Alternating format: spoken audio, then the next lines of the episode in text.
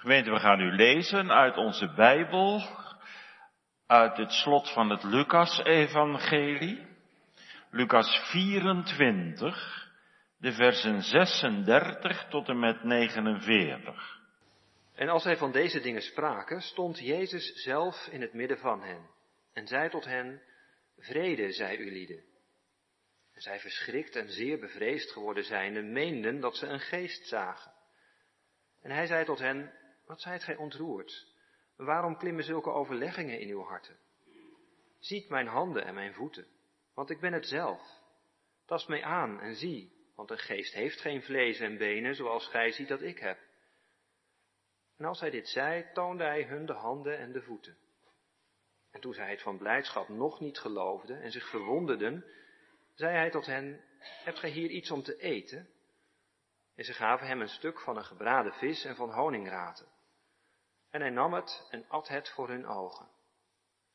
En hij zei tot hen, dit zijn de woorden die ik tot u sprak als ik nog met u was. Namelijk dat het alles moest vervuld worden wat van mij geschreven is, in de wet van Mozes en de profeten en psalmen. Toen opende hij hun verstand, opdat zij de schriften verstonden. En zei tot hen, alzo is er geschreven. En alzo moest de Christus lijden en van de doden opstaan ten derde dagen. En in zijn naam gepredikt worden bekering en vergeving van de zonden onder alle volken, beginnende van Jeruzalem. En gij zijt getuigen van deze dingen. En zie, ik zend de belofte van mijn Vader op u. Maar blijft gij in de stad Jeruzalem, totdat gij zult aangedaan zijn met kracht uit de hoogte. Gemeente, wij gaan verder met de geschiedenis van de openbaring van de Heer Jezus aan zijn discipelen bij het meer van Galilea. Dat is Johannes eenentwintig. Ik lees u voor nu de versen achttien en negentien. Johannes eenentwintig, achttien. Voorwaar, voorwaar zeg ik u. Toen gij jonger waart, gordde gij uzelven en wandelde al waar gij wilde. Maar wanneer gij zult oud geworden zijn, zo zult gij uw handen uitstrekken en een ander zal u gorden en brengen waar gij niet wilt. En dit zeide hij, betekenende met hoedanige dood hij God verheerlijken zou. En dit gesproken hebbende, zeide hij tot hem, volg mij. Petrus, volgen van Jezus. Drie aandachtspunten. Stille getuigen tegen Petrus. De levenskracht van Petrus.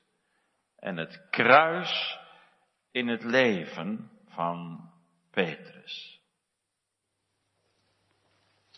Petrus, volgen van Jezus, de Heer zegt dat, volg mij. En later zegt hij nog een keer, volg gij mij. Stille getuigen, zijn levenskracht, maar ook het kruis. Jongens en meisjes, we gaan weer naar het strand hè, vanmorgen. Misschien ben je er wel geweest in de vakantie, maar die is nu weer over. En nu zijn jullie weer heel fijn bij ons in de kerk. En dan gaan we weer naar het strand van het meer van Galilea. Er zitten wel veel kiezelsteentjes hoor. Het is, uh, je moet eigenlijk surfschoentjes aan als je daar goed wil lopen. En bij het meer zijn hele belangrijke dingen gebeurd. Want daar is de Heer Jezus, die stond daar zijn discipelen op te wachten. En die heeft een heel groot wonder gedaan, weet je wel. Dat, nes, dat net... vol met vissen, honderddrieënvijftig grote. De kleintjes hebben ze allemaal teruggegooid. En de Heer Jezus gaat verder om zich bekend te maken aan de discipelen. Er is nog zoveel in hem te kennen. De zon is nog maar net opgegaan. En de nevel hangt nog een beetje over het rustige water van het meer van Tiberias. Maar Die man op, die, op de oever is het belangrijkste. En die man die daar staat op de oever om te kijken naar zijn discipelen in dat bootje, die is het belangrijkste. Dat is de Heer Jezus. En hij heeft zijn discipelen een wonderlijke opdracht gegeven. Dat weten jullie vast nog wel van vorige week. Als je tenminste in de kerk was. Misschien was je wel op Texel of ergens anders. Maar hij had gezegd, jullie moeten het net aan de rechterkant werpen en dan zul je vangen. En die belofte heeft hij vervuld, want ze hadden een net vol. Stil hebben de discipelen met de Heere Jezus de maaltijd gebruikt. Die had hij al helemaal klaar. Vis, brood. Niemand durfde die stilte te verbreken. Ook Petrus, die altijd zo vrijmoedig was, houdt nu zijn mond. Er zal heel wat door hem heen gegaan zijn. Ze hebben zo duidelijk een les gehad van de Heere Jezus. Over het vissen van mensen. Dat ze het evangelie gaan preken en dat er vissen in het net komen. Dat betekent dat er jongens en meisjes en mannen en vrouwen tot bekering komen. Tot de Heere Jezus komen.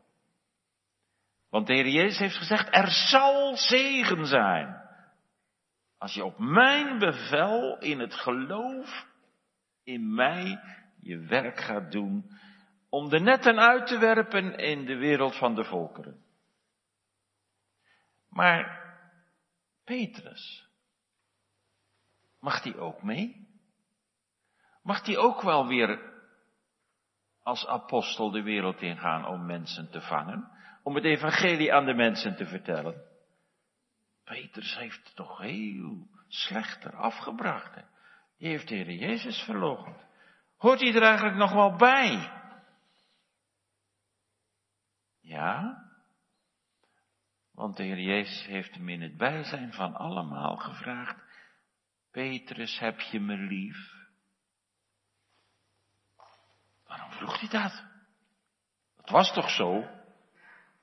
Ja, maar Petrus heeft iets gedaan waar dat helemaal niet uit blijkt. Toen in de zaal van Kajafas gezegd werd, Petrus, jij hoort toch ook bij die man, bij Jezus? Toen heeft hij gezegd, nee hoor, nee, ik ken hem niet eens. Tot drie keer toe. De Heere verloochend. Dat was heel erg. Dus je kunt je voorstellen dat de andere apostelen dachten, nou, die hoort er niet meer bij. Die heeft zichzelf buitenspel gezet. Op het kritieke moment heeft hij het laten afweten. Kan de Heere Jezus zo'n dienstknecht nog gebruiken, die hem verloochend heeft? En dan verbreekt de Heere Jezus de stilte. Er volgt een heel wonderlijk gesprek. Dat geldt eigenlijk alleen Simon Petrus. De Heer Jezus had zijn verdwaalde schaap al opgezocht en onder vier ogen alles in orde gemaakt. En dat dat zo is, dat weten we uit twee kleine zinnetjes in de Bijbel. Het ene zinnetje staat in Lucas vierentwintig, daar staat, hij is van Simon gezien. En het andere kleine zinnetje, dat staat in Eerste Korinthe vijftien... Hij is van Kajafas gezien. Meer staat er niet. Dus er was een ontmoeting geweest tussen Petrus en de Heer Jezus onder vier ogen. En daar gaat nu iets op volgen. Omdat Petrus zijn meester in het openbaar verloochend heeft, zal hij ook in het openbaar hersteld moeten worden in zijn ambt. En daar gaat een gesprek aan vooraf. Je zou bijna kunnen zeggen een soort rechtsgeding. Er moet iets rechtgezet worden. Er worden vragen gesteld. En heel schuchter geeft Petrus daar antwoord op. Het is het rechtsgeding van de liefde. Het komt voort uit de liefde van de Heere Jezus. Kinderen, De Heere Jezus is zo vol van liefde. Je mag je zo aan hem geven. En zeg, Heere Jezus, u bent zo vol van liefde. Ik wil bij u horen. Dat staat al op je voorhoofd toen je gedoopt werd. Maar nu echt. In je leven. En je gebed. En gehoorzaamheid aan papa en mama. En, noem maar op, heel je leven. Vol van liefde. Geen striemende aanklachten worden gehoord. Geen verwijten worden Petrus naar het hoofd geslingerd. Alles ademt liefde, vrede en langmoedigheid. En goedertierenheid. En toch gaat het er heel rechtvaardig aan toe. Want weet je wat gebeurde? De zonde van Petrus werd aan de orde gesteld, zonder het bij name te noemen. Juist dat aan de orde stellen zonder naam, maakt het Petrus benauwd. Nee, er vallen geen harde woorden, maar er zijn stille getuigen. En die kunnen ons soms dubbel aanklagen. Een stuk ijzer met de bloedsporen van het slachtoffer eraan kan ons meer zeggen dan een toespraak van een uur door de officier van justitie. Zo gaat het hier op het strand van Galilea, van het meer. Er zijn verschillende, stille getuigen. In de eerste plaats een getuige Asjasje. Dat is de zee zelf. Die daar voor hen ligt. Dat gladde water dat daar ligt te schitteren in het licht van de ochtendzon. Petrus, kijk eens, wat ligt daar voor je? Je staat hier op historische grond. Want vroeger, op deze plaats, heeft de Heere Jezus jou, samen met je broer, geroepen tot visser der mensen. Oh, wat een pijnlijke herinnering voor Petrus. Hier op het strand is hij tot discipel geroepen. Maar in het huis van Kajafas heeft hij zichzelf discipel afgemaakt door te zeggen, ik ken hem niet. En nu staat Petrus hier opnieuw met Jezus bij zich. Dat is de eerste getuige. Het water van de zee van Tiberias. Het klaagt hem aan. Hij herinnert het van vroeger, drie jaar geleden. En nu de tweede getuige. Wat ligt daar op de grens tussen het kabbelende water en het strand van het meer? Een net vol vissen. Dat is al eens eerder gebeurd. Dat ze een nacht vruchteloos gevist hebben en dat ze op bevel van de Heere Jezus het net opnieuw uitgegooid hebben. En dat er zoveel vis was, dat Petrus, want het gaat nu even over Petrus. Dat Petrus zei, Heere, ga uit van mij. Ik ben een zondig mens. Hij bedoelde, ja, dit is, dit snap ik niet. Dit is abnormaal. Wat bent u groot? U bent God. U... Dit snap ik niks van. Wat word ik klein? Als ik zie hoe groot u bent. Hij had de naam van de Heere Jezus beleden. Maar daar in Jeruzalem, in de zaal van Kajafas, had hij wat anders gezegd. Ik ken hem niet. Ik weet niet wie die is. Daar had hij zijn lieve meester verloochend. Dat was het tweede. Een net vol vissen. En wat ligt daar te gloeien op het strand? Een kolenvuur. Dat moet Petrus aanvliegen. Want toen was er ook een kolenvuur. In die nacht. Toen hij zijn meester verraden en verloochend heeft. In de zaal van Kajafas. Toen hij zich warmde bij het vuur. En toen een van die meisjes zei... Maar jij bent toch ook, jij hoort toch ook bij Jezus? Jij bent er toch ook één van. En dat kolenvuur brandde in de nacht toen Jezus hem aankeek en daarmee wilde zeggen, Petrus, ken jij mij niet? Dat is de derde stille getuige. Het kolenvuur op het strand. En de vierde getuige staat er levend bij. Ziet u hem staan? De discipel die Jezus lief heeft. Wie is dat? Oh, Johannes, dat weten we. De apostel Johannes. Hij was ook op de binnenhof bij die hoge priester. En hij heeft ook Petrus horen vloeken. En als de Heer Jezus straks gaat vragen, heb je me lief? En als Petrus dan ook nog zegt, ja Heere, wat moet Johannes daarvan denken? Dat klopt toch niet met elkaar? Hij heeft hem net het tegendeel horen zeggen. Dat was de vierde stille getuige tegen Petrus, de apostel Johannes. En de vijfde getuige tegen Petrus ligt in al de uitwendige omstandigheden die Petrus aanklagen en die hem zijn zonde onder ogen brengen. Want wat horen ze tot drie keer toe? Een stem. Bij Kajafas driemaal een stem in de nacht. Ik ken hem niet. Ik weet niet wat u zegt. Ik ken de mens niet. En nu driemaal een stem in de morgen. Hebt gij mij liever dan deze? Hebt gij mij lief? Heb je wel een band met mij? Dat is de vijfde stille getuige. Drie keer een stem. En gemeente, als toen die zesde getuige er niet geweest was, zou Petrus door de grond gegaan zijn. Die zesde getuige. Weet je wat dat is?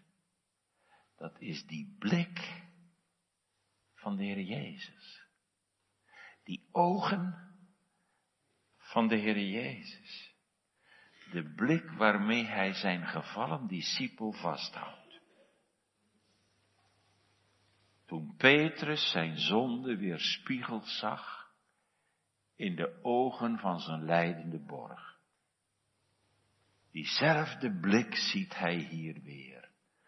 Een blik vol beschamende liefde. Dat was de zesde getuige. De blik van de Heer Jezus. Gemeente, Christus legt soms onze zonden bloot door zulke stille getuigen, zoals we hier zien bij Petrus. Door uitwendige omstandigheden, dat kan, die plaats waar we terugkomen en waar we een grote zonde bedreven hebben. Die kamer, dat geld, die woning. Die mensen, en vul het zelf maar in. Soms legt hij de zonde in ons leven bloot. Rechtstreeks door de prediking van zijn woord. Hier doet hij het door stille getuigen aan het strand van het meer van Galilea. En hier wil de Heere ook onze zonden blootleggen. Wat zegt u? Ik ben hier in mijn nette pak naar de kerk gekomen. Ik ben een fatsoenlijk mens hoor. Wat dacht u wel? Ja, ja. Toch zijn er misschien jongeren die bij het horen van Jezus, van Petrus knetterende ontkenningen in die donkere nacht denken, hoe kan die dat nu toch doen? Hij was toch een discipel van de Heer Jezus? Of misschien zijn er ouderen die zeggen, hoe is dat nu mogelijk? Dan zegt de geschiedenis van onze tekst, wacht even. Leg je hand eens op je mond. En vraag je eens af, ben ik het niet? Bent u dat niet? Wordt ons hier niet een spiegel voorgehouden? Hebben wij de Heere Jezus niet verloochend Toen we dachten een uurtje plezier te hebben met onze vrienden of vriendinnen op een plaats waar we niet hoorden. Heb jij de Heere Jezus nooit verloochend nadat je voor in de kerk belijdenis gedaan hebt van zijn naam? Hoe vaak verloochenen wij, ouderen, de Heere Jezus door te zwijgen waar we spreken moesten, of door te spreken waar we zwijgen moesten. Dan betrekt de Heere Jezus ons nu ook in een rechtsgeding. Hij stelt ons onze heimelijke zonden voor ogen. Denk u maar eens na. Welke zonden heb ik de afgelopen week, het afgelopen jaar, allemaal gedaan?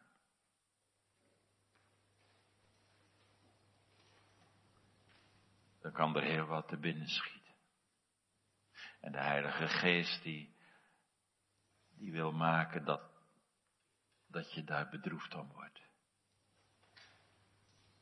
En dat je met die schuld naar de Heere toe gaat.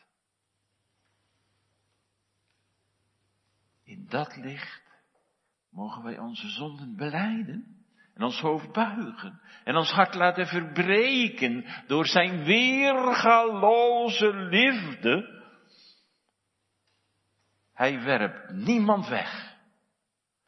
Hij betrekt ook ons in zijn liefdesgericht. Is het in orde tussen u en God? Is het goed? Is er vrede tussen jou en de Heere? Het kan weer goed komen.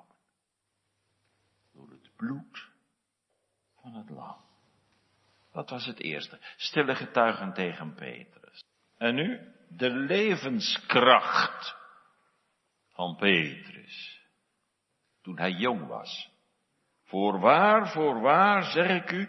Toen u jonger was, omgorde u uzelf. En liep u waar u wilde. Maar als u oud geworden bent, zult u uw handen uitstrekken en een ander zal u omgorden en brengen waar u niet heen wilt. Jong zijn en oud worden is een gegeven van alle tijden. Het heeft alles met de gewone gang van ons leven te maken. Je hoort het ouderen wel eens zeggen, ja, oud worden gaat nog wel. En we willen eigenlijk allemaal wel graag oud worden. En dat gaat vanzelf. Ieder jaar komt erbij. Maar oud zijn, dat valt niet mee. De meeste mensen zien er tegenop om oud te worden. Zelfs om oud te lijken. Er wordt er van alles tegen gedaan. Een zalfje hier en een kleurtje daar. In de Bijbel is dat anders. Daar is niet de jeugd het belangrijkste, maar de ouderen. Het is een eer om grijs te worden. Want oud zijn is een zegen van de Heere en gaat vaak gepaard met wijsheid en levensrijpheid. Van ouderen kon je een handwerk leren. Die Jezus leerde timmerman te zijn door natuurlijk bij zijn vader in de, in, in de werkplaats te helpen.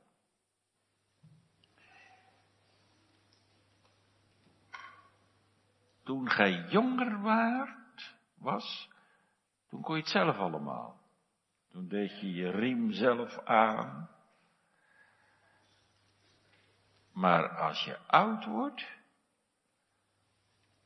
ja, de Heer Jezus gaat zelfs vertellen hoe het af zal lopen. Want later heeft men dat woord van Jezus goed begrepen, dat dat een aanwijzing was over de manier waarop Petrus zou sterven. Hij is immers net als zijn Here gekruisigd. Het gaat om een heel persoonlijk woord van de Heere Jezus tot Petrus hier. Maar er zit ook een algemene betekenis in. Het jong zijn heeft betrekking op de tijd van vroeger. Toen Petrus met Jezus door het land trok. Toen hij zijn Heere diende. Toen hij zichzelf kon zijn. Altijd vooraan. Altijd in de spotlight. Hij was tot Christus gekomen en bij hem gebleven. Als iemand die zichzelf omgort. Zijn woorden liegen er niet om. Ik zal mijn leven voor u geven. Al zouden ze u allemaal verlaten, ik niet. Als je jong bent, denk je alles aan te kunnen. Dat is mooi. Maar ook gevaarlijk. Want je denkt dan dat het nooit meer ophoudt. En je kunt je behoorlijk vergalopperen. Dat is bij Petrus gebeurd. Toen hij zijn meester verloochende en de benen nam. Toen het gevaarlijk voor hem werd. Jezus zegt in onze tekst. Werkelijk, anders wordt het in je leven. Als je oud wordt. Dat slaat voor Petrus op de tijd nadat hij door de heiland weer in genade was aangenomen en aangesteld om zijn apostel te zijn. Gemeente, soms gaat het in ons leven totaal anders dan we zelf gedacht of gewild hadden. En hoe zijn we daaronder? Je kan daar opstandig onder worden. Je kan ook geduldig zijn in de verdrukking. En volharden in het gebed. Onze reactie in de beproevingen zegt eigenlijk iets over onze verhouding tot God. Dat snapt u wel, hè? Volharden we in het gebed? Dan is te merken of je veel of weinig gemeenschap hebt met de Heere Jezus. Of je dicht bij hem leeft. Of dat je helemaal geen zicht hebt op het kruis van Christus. Ik zal het wat concreter maken. Wat Petrus betreft. Toen hij gevangen genomen werd om de naam van de Heere Jezus, bleef hij daar net zo gerust onder, dat hij de nacht voor zijn terechtstelling in de gevangenis heerlijk lag te slapen. En dat die engel hem wakker moest maken, om hem te laten ontsnappen. Maar het kan gewoon in ons natuurlijk leven. Het loopt tegen in de zaak. De bank zegt, ja, zo kan het niet langer. Of je verliest je baan. Of wat veel erger is, je verliest je kind, of je vader, of moeder, of man, of vrouw. Je studie mislukt, je verkering gaat uit, je hebt altijd pijn met een spierziekte. Je ziekte gaat over in een handicap. Je huwelijk komt onder spanning te staan. Of het blijft kinderloos. Of ouders zien hun kind de wereld ingaan. Vul uw eigen verdriet nou maar eens in.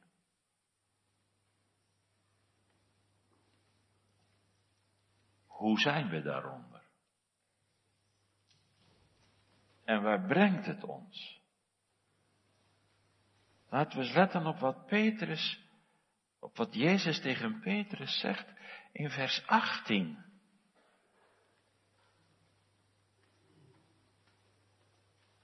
Voorwaar, voorwaar, dat is, er staat amen hè, in het Grieks.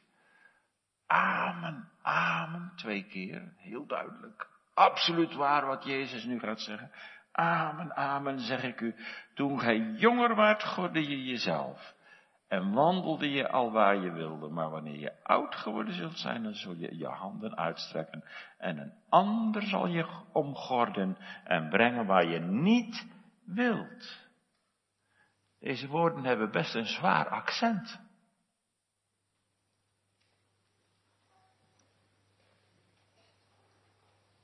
Ook voor zijn verloochening heeft, Petrus dat woord, heeft de Heer Jezus dat woordje amen gebruikt.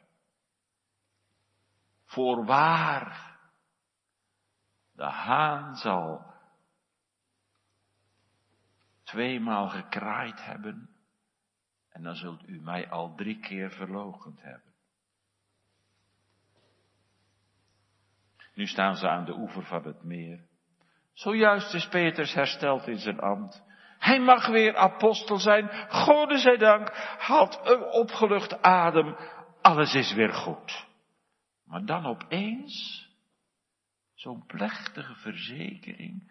Amen, amen, zeg ik u. Let eens goed op, Petrus. Want die woorden zullen zeker in vervulling gaan. Dat betekent dat woordje amen, voorwaar.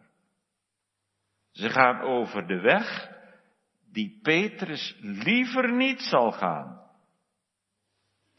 In de weg met Jezus. Jezus zegt niet rechtstreeks wat hij bedoelt, maar hij zegt het in een beeldende vergelijking. Beeldspraak. Zoals wij iemand die ongeneeslijk ziek is, zal een arts misschien niet direct zeggen, ja, je bent ongeneeslijk ziek en het zal niet zo lang meer met je duren. Dat, dat wordt toch ook wel eens gefaseerd, van nou, het is best ernstig. En de andere keer, ja, we weten niet of, of je nog verder kunnen helpen. Ja, dat, dat is toch niet verkeerd om moeilijke dingen een beetje gefaseerd tegen iemand te zeggen. Jezus gebruikt een beeld. Hij zegt, toen je jonger was, toen omgorde je jezelf. Overal waar je heen wilde, daar ging je heen.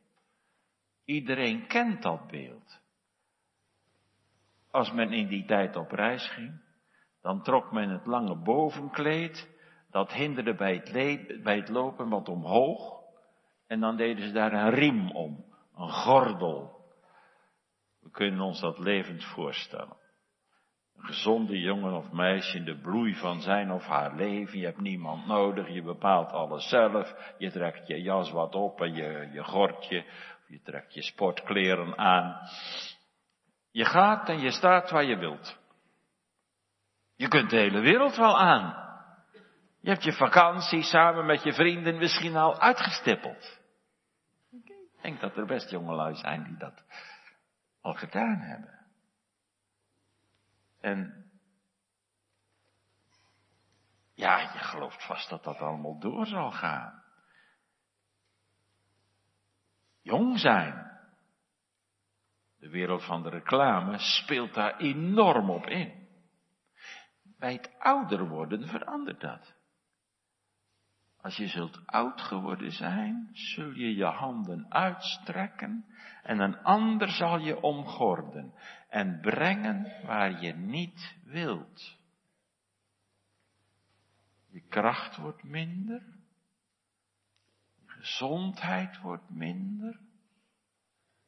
Er komt wat slijtage, grijsheid, zeventig plus pijntjes. Misschien wel eerder dan dat je had gedacht of gehoopt.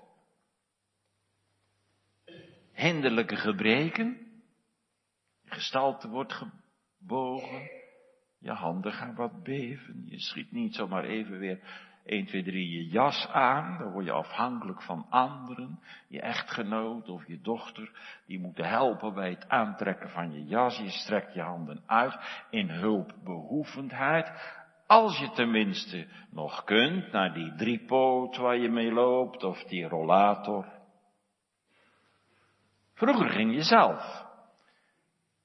Waar je ook maar naartoe ging. Maar nu,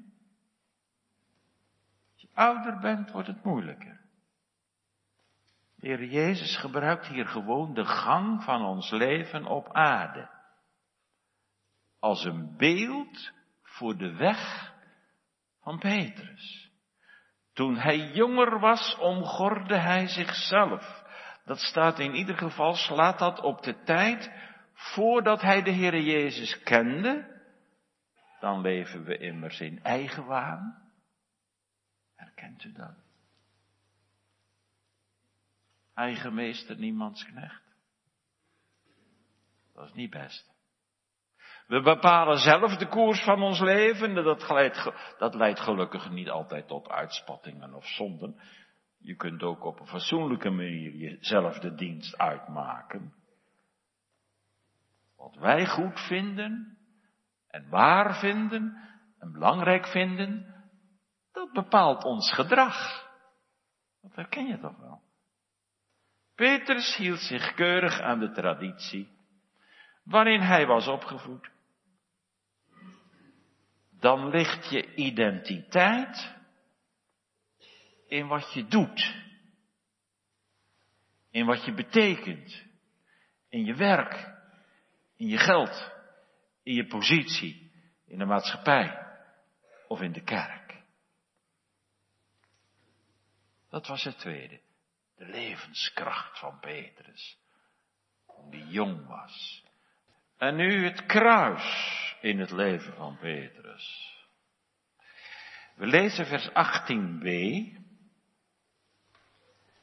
Maar wanneer ge zult oud geworden zijn, zult ge uw handen uitstrekken en een ander zal u gorden. En brengen waar gij niet wilt. En dan lezen we daar nu ook vers negentien bij. En dit zeide hij, betekende met hoedanige dood hij God verheerlijken zou.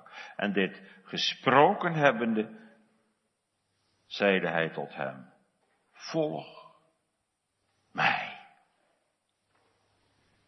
Het kruis. In het leven van Petrus.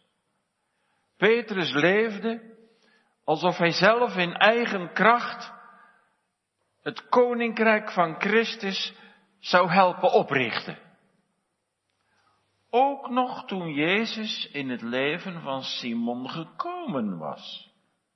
Bij zijn roeping sprak Christus voor de eerste keer, volg mij.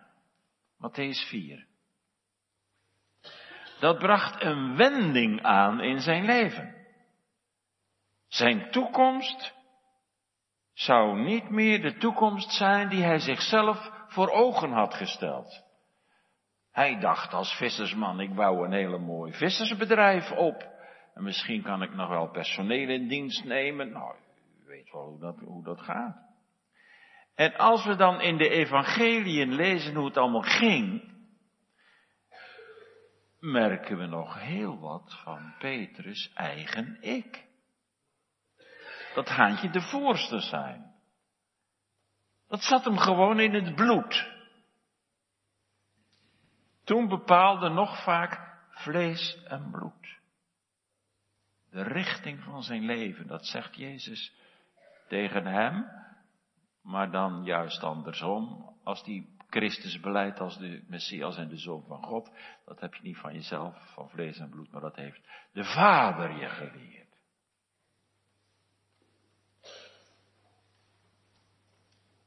Hij moest nog heel wat afleren trouwens. Die uitdrukking kent u wel, hè? Eigen krachten te verachten wordt op Jezus school geleerd. En dat is waar.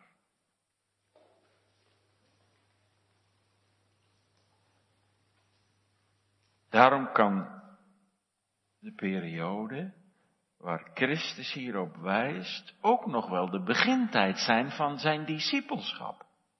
Toen je jonger was, godde je jezelf. Omgodde je jezelf. Cesaré Filippi. Heere, wees u genadig, u moet niet lijden. Nee, nee, daar komt niks van in. Dan zegt de Heere, ga achter mij.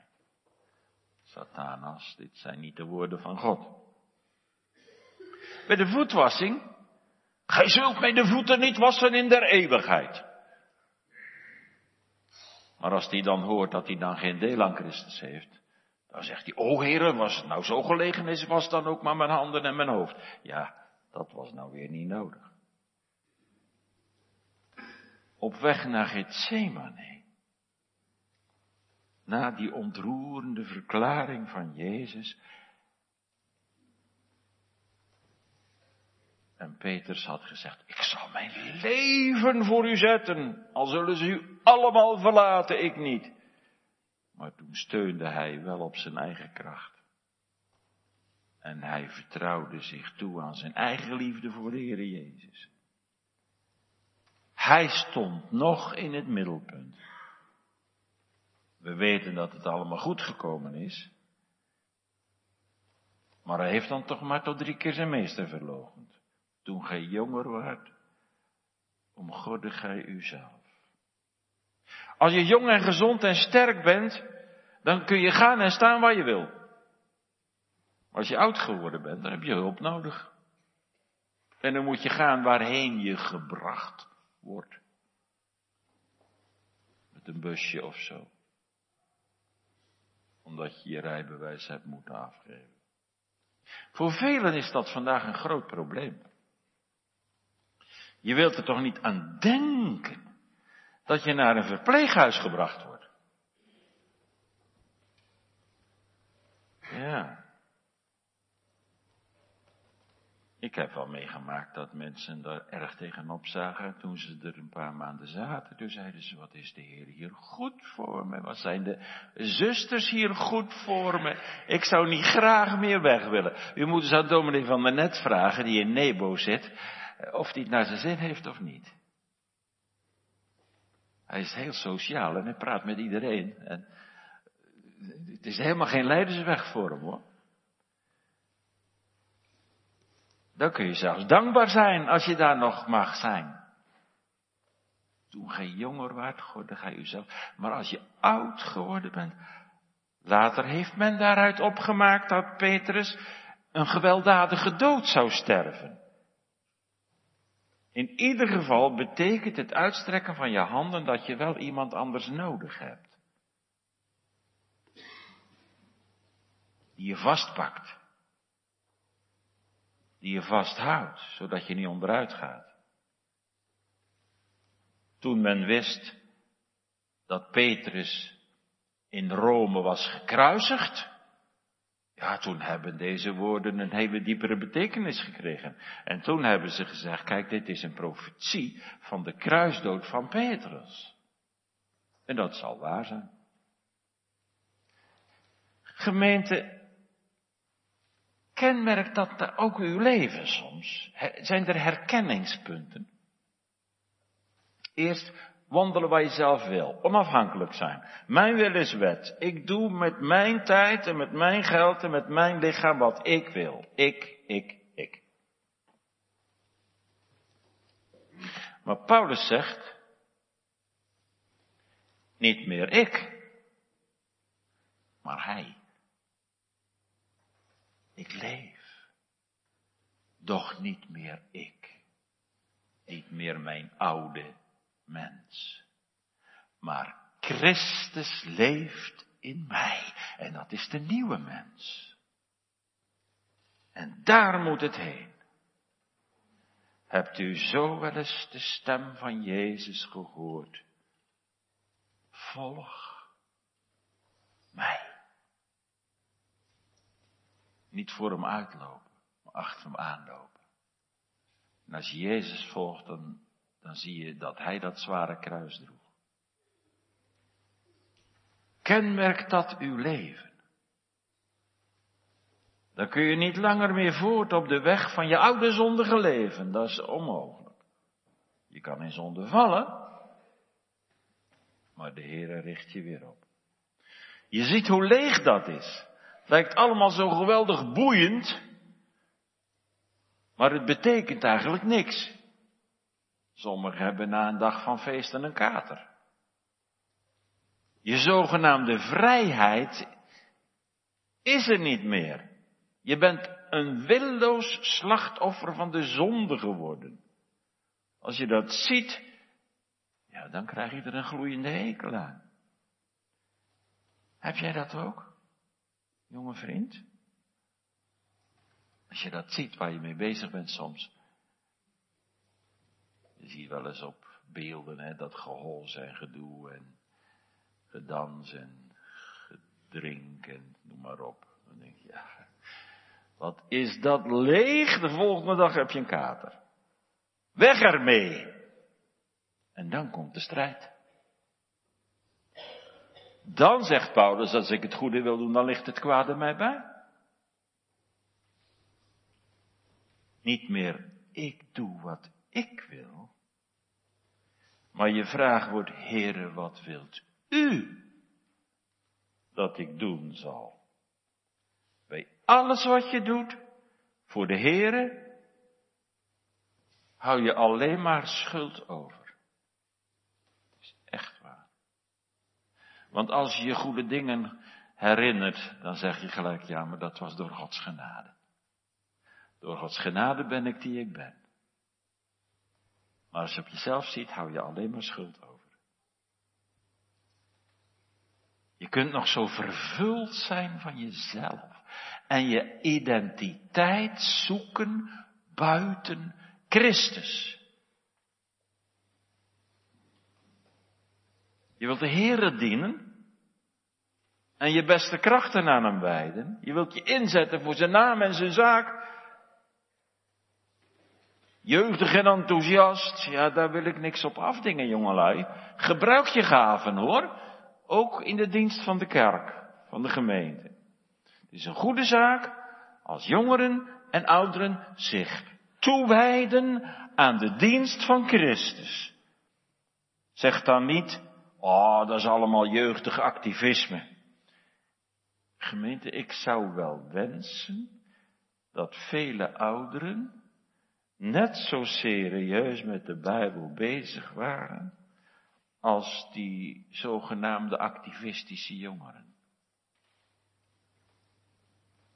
Je kunt je krachten ook verteren in dienst van de zonde. Of je ijdele idolen van deze tijd. Je kunt er ook op uitstaan om, uit zijn om een zo groot mogelijke rijkdom te vergaderen. Ik wil voor ieder van mijn kinderen een ton achterlaten. Ja, dat is er gauw doorgeboerd, hoor. Je kan beter een andere erfenis achterlaten. Wat het betekent om de Heere te vrezen. En die geestelijke rijkdom laten zien in je leven. Zodat je kleinkinderen weten, mijn opa, mijn oma, die zijn rijk. Die dienen de Heere. Als het goed is, is er ook een groei in het geloof. Hè? Het geestelijk leven, daar is een rijpingsproces in. Dan gaat er steeds meer een streep door ons eigen ik. Denk maar aan Romeinen zeven. Zo krijgt de Heere Jezus meer en meer waarde voor ons. Heeft hij veel waarde voor uw gemeente? Hou je veel van hem, jongelui. Hoe kleiner jezelf wordt, hoe groter hij wordt. En dan kan je hart zo naar hem uitgaan, dat je zegt, Heer, ik zou nu wel de overstap willen maken. Maar hij zegt, op mijn tijd. Wat is het heerlijk om enthousiast te zijn voor de Heere en zijn dienst. Maar hoe goed dat ook is, de weg van het geloof gaat verder. Er is verdieping, rijping, groei in het geloof. Een streep door je oude leven. Jezus krijgt steeds meer waarde voor je. Hij gaf niet alleen zijn leven voor mijn schuld aan het kruis van de verzoening. Maar hij staat ook op de oever. Als wij aan het ploeteren zijn. En toch de netten van het evangelie uitwerpen. En gemeente, straks, wie weet hoe spoedig. Straks zal de Heere Jezus zijn kinderen toeroepen. Volg mij. De eeuwige vreugde komt. Komt in, gij gezegende des Heeren. Dan zullen ze uit de graven komen en ze zullen de handen uitstrekken naar die dierbare borg en zaligmaker die hen kocht met zijn bloed. En ze zullen voor eeuwig bij de Heere zijn, witte klederen en palmtakken van overwinning. De zaligheid zij onze God die op de troon zit. En het lam, daar loopt het op uit. Heft uw hoofden omhoog, uw verlossing is nabij. Draag uw kruis achter Jezus aan. Breng uw vleeselijke overleggingen bij het kruis. Uw aardsgezindheid, je oude natuur, je verkeerde verlangens. Zoals dat gehandicapte meisje. Toen ze dat ontroerende gedicht heeft gemaakt. Wandel maar stillekens achter hem aan. Hij kent uw krachten, hij richt uw schreden. Wel moeilijk vaak voor wie haar betreden. Toch nooit te moeilijk is er de baan, want hij gaat vooraan. Amen.